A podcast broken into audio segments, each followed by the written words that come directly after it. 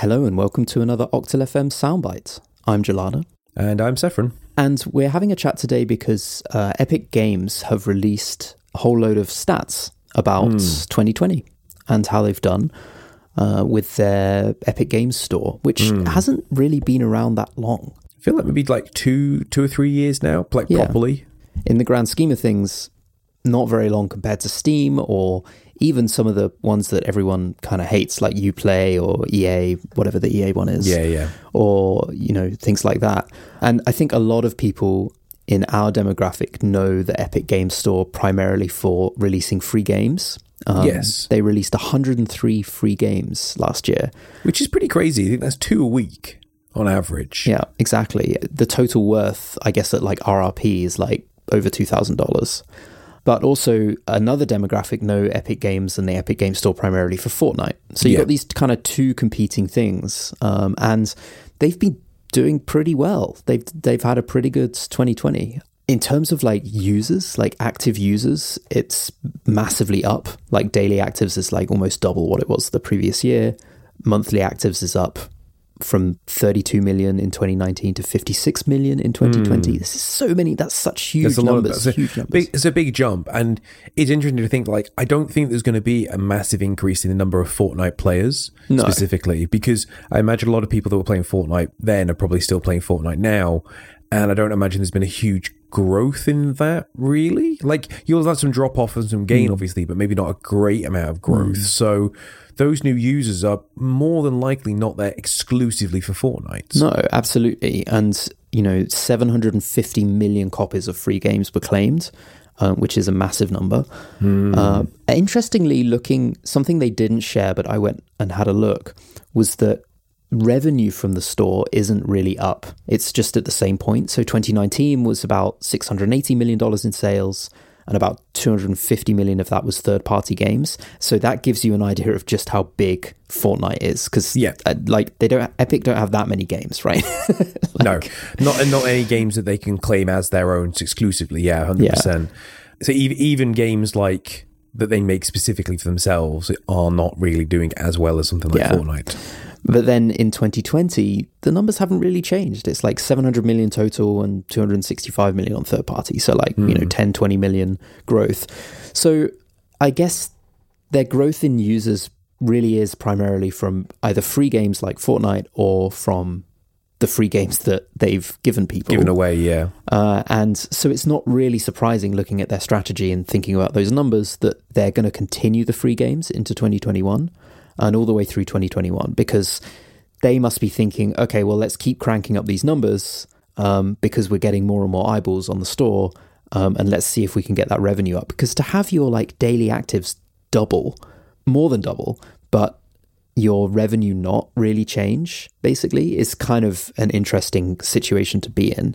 I guess this is because they are in a unique position to their primary competitor, which is Valve with Steam, is that they've got Fortnite to kind of fund this. Yes. Because Fortnite is going to make the money hand over fist in microtransactions. Yeah. So they can afford to pay developers and publishers for the ability to give their game away for free for a period yeah. of time. Because I imagine that's quite a hefty amount of money that Epic then have to pay the developers to go, here's some money to counter the fact that people got your game without paying for it. Yeah, presumably. I don't. I would be interested to find out. Actually, I'm, I'm, sure somewhere there's like a you know a developer or publisher or whatever talking about what's involved because I don't actually know. And maybe it's different. I guess also it's probably different for every game. Mm. You know, if you have a high profile game that's selling well, then you probably expect some money from Epic. But if you have a smaller game, then you probably don't. Like they probably you may maybe even the other way around you may have to actually pay epic pay to epic like to get your game noticed by people for a yeah, short period claimed of time by so many people. Yeah yeah. You know they have a sort of interest you know interesting potential there of sort of being kind of like a tastemaker in that way. So i suppose epic have to play catch up with getting people on board and using their platform as like a primary store mm. whereas valve are already there just because of how long they've been around they're pre-established. So epic using fortnite as basically like a launching pad to grow that mm. user base and then yeah. just even if it takes them five years to get that user base to start using them as a storefront rather than right. just a place for free games in Fortnite, it's worth it to them to be able to catch up with Valve. Yeah. Exactly, exactly. I didn't actually pull up any stats on how much revenue Steam, you know, Steam took for Valve, but I imagine it's more than Epic. And I think that as a gamer, you know, I think my initial sort of thought about Epic, the Epic Game Store was like, oh, it's kind of annoying. Like if there's because they were, I think they sort of lost a lot of favor by having by like um, seizing exclusives. Mm, um, yeah, and yeah, releasing a lot of timed exclusives, and people being like, oh, "That's really annoying that you're making me buy through your platform." Yeah, if or I have want to wait six game. months to buy it on the platform I want. Yeah, like people, especially PC gamers, I don't think particularly like that um, compared to console gamers that are a bit more used to it. Hmm. And so I guess releasing free games is kind of a way to sort of try and give back and appeal to PC, to that sort of PC gamer Yeah, demographic. But I think that in a way, we're kind of really, really lucky that Steam, for all of these years, Valve has never really made a douchey move with Steam, No, they've, they've been a pretty decent company for the for the consumer. Like there's obviously story there's obviously bits and pieces that they've not done right and not handled correctly over the years. But by and large, you know, Steam have never gone, you now need a subscription or Yeah. we're not doing sales anymore or jacking up all their prices just for the hell of it. Like they Jacking had the a price then saying, "Oh, you can get like thirty percent off if you subscribe for like you know Right. ten dollars a month or something." Like they had a complete monopoly. They could have done anything, and they were essentially the only place that people would go. And maybe if they did something evil, people would have swapped. But what would they have swapped to? well, you didn't have for a lot long of time choice. there wasn't any other options really because Yeah. like like you said there was the publisher specific services like UPlay and EA Origin, but again those services are very limited to what games they offer because they offer only games from those publishers whereas Exactly. Steam is everything and as a result of it being everything every company wants to have their game on Steam Yeah. as a result. So yeah, Right. they, they they easily could have gone the way of an evil corporation. And Yeah. But like you say, for the most part, I don't feel they did anything intentionally terrible. Yeah, Um, exactly. Made some mistakes, maybe, but certainly nothing like particularly anti-consumer. Right. Um, but that's not to say that I don't also welcome competition for them because it'll just increase their incentive to improve their services, Right, reduce prices, exactly. increase sales. Like I would love to see Valve maybe in future doing something similar, like offering free games or Hmm. even offering like free game trials or something, like 20 hours on this game or something, you know? Right, exactly. And I think that now we've got a bit of a safety net, which is the threat of the Epic Game Store for Steam. It's kind of like they now potentially if if if Epic Games keeps growing, they will eventually I don't really think that at the moment they're like taking a slice out of Steam. It's probably more additive. Like people are just probably spending Yeah, you're more probably money. right. Yeah. Um, but you could get to a point where people are buying from Epic instead of instead Valve. of yeah because i mean there's, there's going to be quite a, large proportion of younger pc players like we were saying that a large reason we continue to use steam is not necessarily because it's the best service i mean i personally believe it is but it isn't necessarily that it's just because all of our games are there and we've always used it for the past like 13 years Yeah. whereas there's going to be a younger demographic of PC players, you know, your 13, 14 year olds playing Fortnite who are going to grow into sort of 16, 17 year old play people who buying, making their own PCs like we did at that age and going, well, I use Epic. Yeah. You know, and that's just the site that they use and the storefront that they use. And over time, that will grow and grow and grow. And people will be like, yeah, I don't need to use Steam. Yeah, exactly.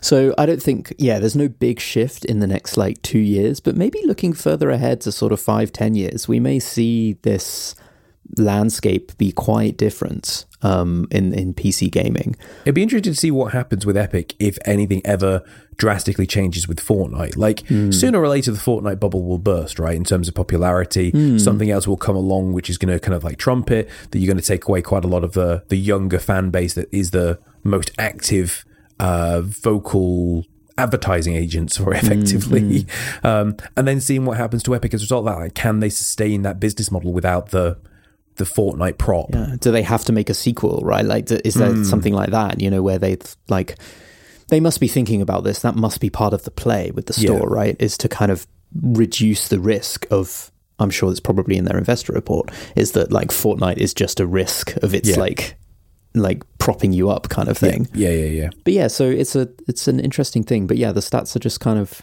yeah, it's it's crazy to see. You know, like so many people Um, it is also games. crazy to think that for such a long time, for such a large part of the gaming community, because like PC gaming is is you know not the biggest part of the gaming community outside of the consoles, but it's still a very significant aspect of it. And yet, for the most part, we've really only had one option for many years now to buy games.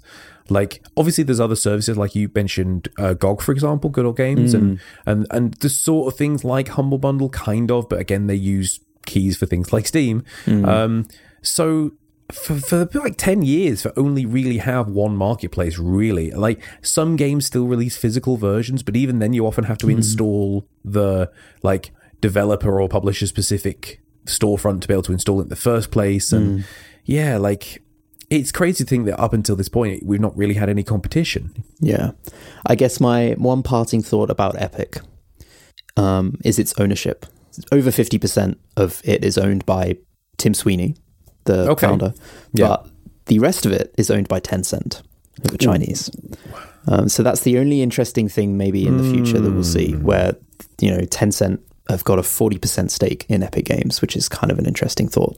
Um, but yeah, yeah, it's, inter- it's quite interesting to maybe do a deep dive into like Steam's ownership, like mm. where where Valve is owned by, um, you know, who who owns what, and I'd be interested to see where it goes from there. Like, I, I want it to grow, and I also want other services that maybe aren't necessarily attached to a gaming company, you know, pre-established. You know, have like a separate freestanding game front mm, of some description. Yeah, Maybe absolutely. that's where GameStop's going after all of this kerfuffle. yeah, that's what hey. it's going to be. We're going to have game the GameStop store online exactly. store. You could do. Maybe. Maybe. But we will definitely continue to follow stories such as this and similar stories in the future on another episode of Soundbite. But until then, I've been Saffron. And I've been Gelada. And catch us again for another Soundbite very soon.